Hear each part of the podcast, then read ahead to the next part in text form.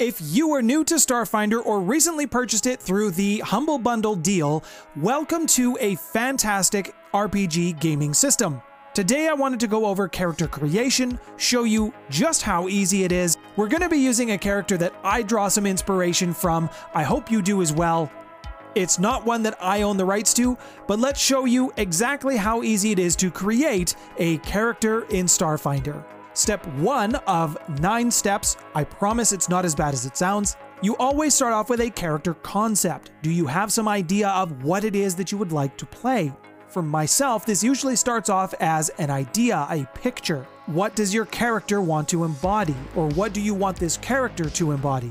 Once I have the idea of what I think the character is going to look like, how they're going to act, bit of a personality, then I will start thinking about how I want them to operate mechanically. This can be a little difficult if you're not familiar with the game system, but please talk this over with your GM. Some of you may do your character creation process a little differently than myself.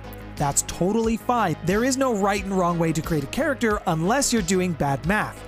It always starts with a concept, though. Do you want to build your character around a specific mechanic? Do you want to have a space druid? Do you want to play an intergalactic music pop star? Maybe you want to be a demolitions expert. There is so much you can do, you are limited literally only by your imagination. My demo character is going to be a well known icon throughout the galaxy. They have been an extraordinary pilot. They have brokered peace in situations where it just simply would not have happened before. They also represent the democratic order of planets. Let's make Zapp Brannigan, and I mean not Zapp Brannigan because I don't have the rights to this character, let's make Braff Zanagan. Any similarities to fictional characters are purely coincidental. Oh god, Disney, please don't sue me. Step number two once we have the idea in our heads of what we want our character to be, we can start with picking a race. There are literally hundreds of races in Starfinder. There is four bestiaries, I mean alien archives. Almost every race will give you at least a plus 2 to some ability, some may give you 2 plus 2s with a negative 2 somewhere, some might even give you a plus 4 to a single ability score with a minus 2 somewhere else. So you will probably want to combine your chosen race with your chosen class. So what race are we going to go with for Braff Zanagan? I think we need to go with the obvious choice, human. What I would suggest is once you've selected your race, mark your modifiers on the back of your character sheet. We do have a little bit of things we need to write down before we can tally up the, the final totals. And of course, you're going to want to mark down the hit points. In Starfinder, when we're talking about theme, it's very similar to how background works in Pathfinder 2e. Theme is a little bit of extra flavor for your character. They will give you specific abilities related to that theme at specific levels. With your theme, you also get, on top of these abilities, you gain an ability score modifier.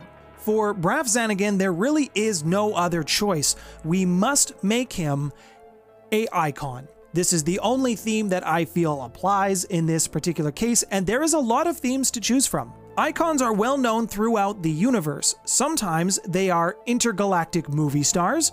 They could also be a professional gamer, a pilot of some repute.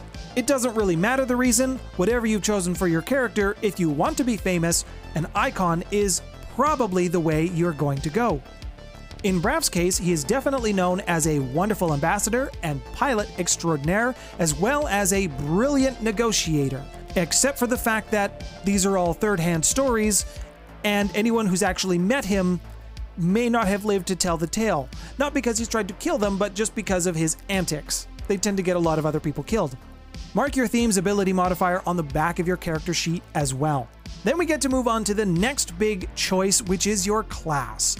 Starfinder currently has a total of 11 classes. There is 7 in the core rulebook. You will find 3 more in the character operations manual. I've reviewed that up here. There is also a brand new class called the Nanocyte in the Technology Revolution or the Tech Revolution book, which is just recently released from Paizo. They literally shipped my copy like a couple of days ago, so I don't have it yet, but it's on the way. So, what do we need for Braff to stand out? Well, Braff is going to be someone who is a, like I've said, a good pilot, brilliant negotiator. They are someone who commands awe, whether that is inspiring awe, a disbelief, someone who can't believe how dumb they are. Whatever sense of awe you feel towards this particular character, it's correct. I should make a small clarification around this as well. Not that this character is necessarily dumb.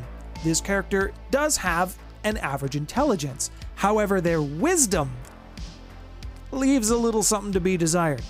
Charisma is going to be the Envoy's primary ability score. You need to have this charisma to inspire confidence in your waves after waves of men, especially when you send them against the killbots, because you know their only weakness is reaching a predetermined kill limit. Now, with your class, or chosen class, whatever it may be, on your character sheet, mark down or highlight, make some indication of what your class skills are. Everything that's listed for your class is what you get. For the Envoy specifically, you get 8 skill ranks per level, plus your intelligence modifier. And with being a human, we also gain an extra plus 1 skill rank per level. And of course, you're going to want to mark down the hit points as well as the stamina points. Now I'm going to be putting all of this information into a community generated character sheet, one that I rather like using.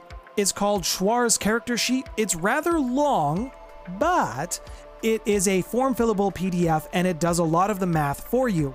Also, the way I'm entering this, Zaf is more than just a level 1 character, so I'm starting him at level 3. And the reason that I think most players should start at level 3 when you begin an adventure, it gives you a little bit of leeway for some of your backstory. Also, if you're familiar with role playing games like Dungeons and Dragons, for example, you'll feel fairly comfortable with this system, specifically talking about 3.5 or even Pathfinder. Level 3 is really when the game opens up. Anything lower than this is for teaching new people how to play, so plan your games accordingly. But in terms of combat encounters, damage doesn't start to get consistent until level 3 onward. Now, when it comes to determining ability scores, there is a couple of ways you can go about doing this. I like to use the point buy system. So all of your ability scores start at 10. You then apply your race bonuses and penalties if there is any. You apply your theme bonus, then you start using your points. The way the point buy system works, you get 10 points. Each time you raise an ability by one, it costs one point. You also cannot be higher than 18 in any one of your abilities from the get go. You can be higher than this later, but from character creation, you, you, go, you don't go past 18. Another way you can do this, although it, I feel that it would really break some of the balance in the in the Starfinder system, you can roll 4d6, lose the lowest dice, and use that for your for your ability scores. You would roll this six times to get six numbers to, and then assign them as you see fit. I've heard about some hardcore players who only do this with 3d6 and whatever number you get, that's what you get, and you roll them in order that's very hardcore and really goes against the character customization that you can do for this system. But hey, I'm not going to tell you how to have fun at your table. Paizo also gives some examples of some stat arrays, which are predetermined numbers that you can put into any desired stat or ability that you want, as you can see from here. I'm not a fan of the stat array, but if you are new to role playing games in general, this is a quick and easy way to get characters built and just get into the game and start playing.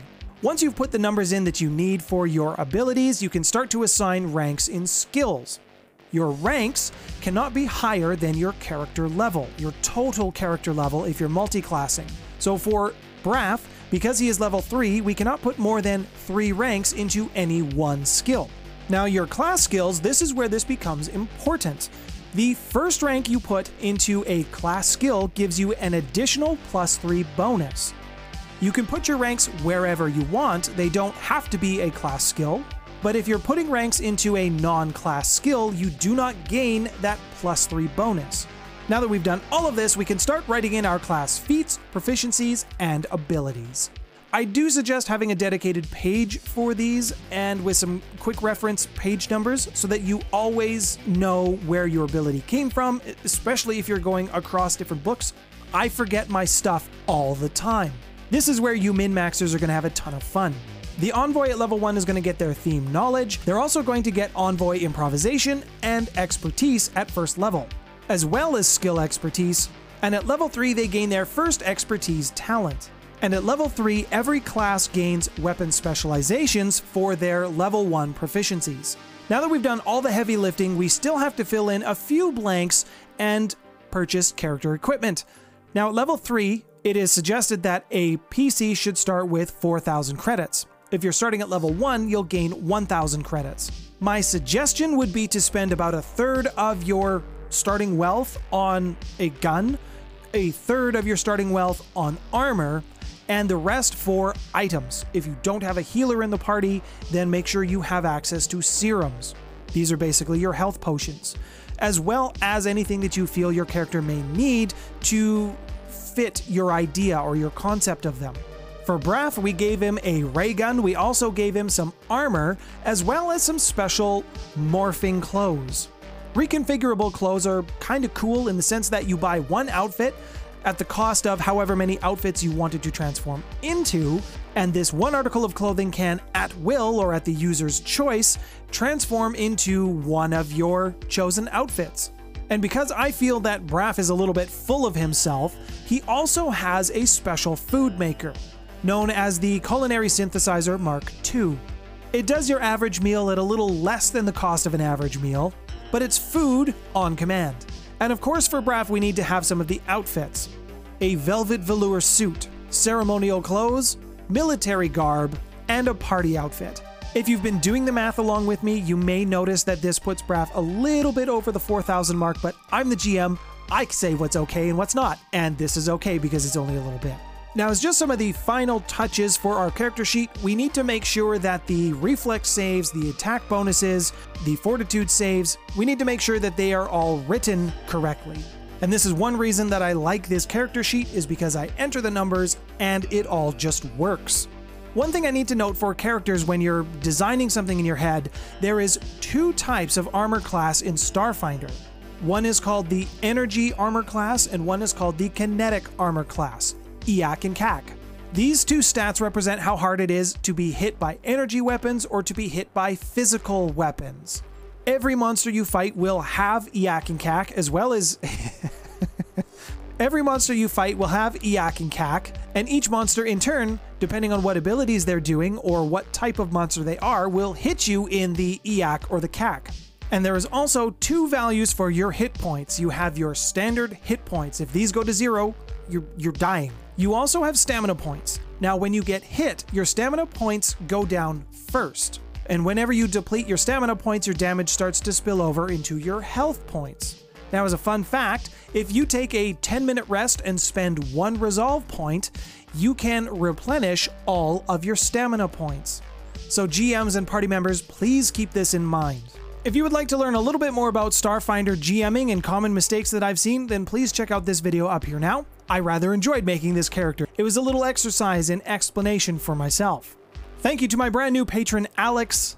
If you have questions, let me know about them in the comment section below. Thanks for stopping by, everyone.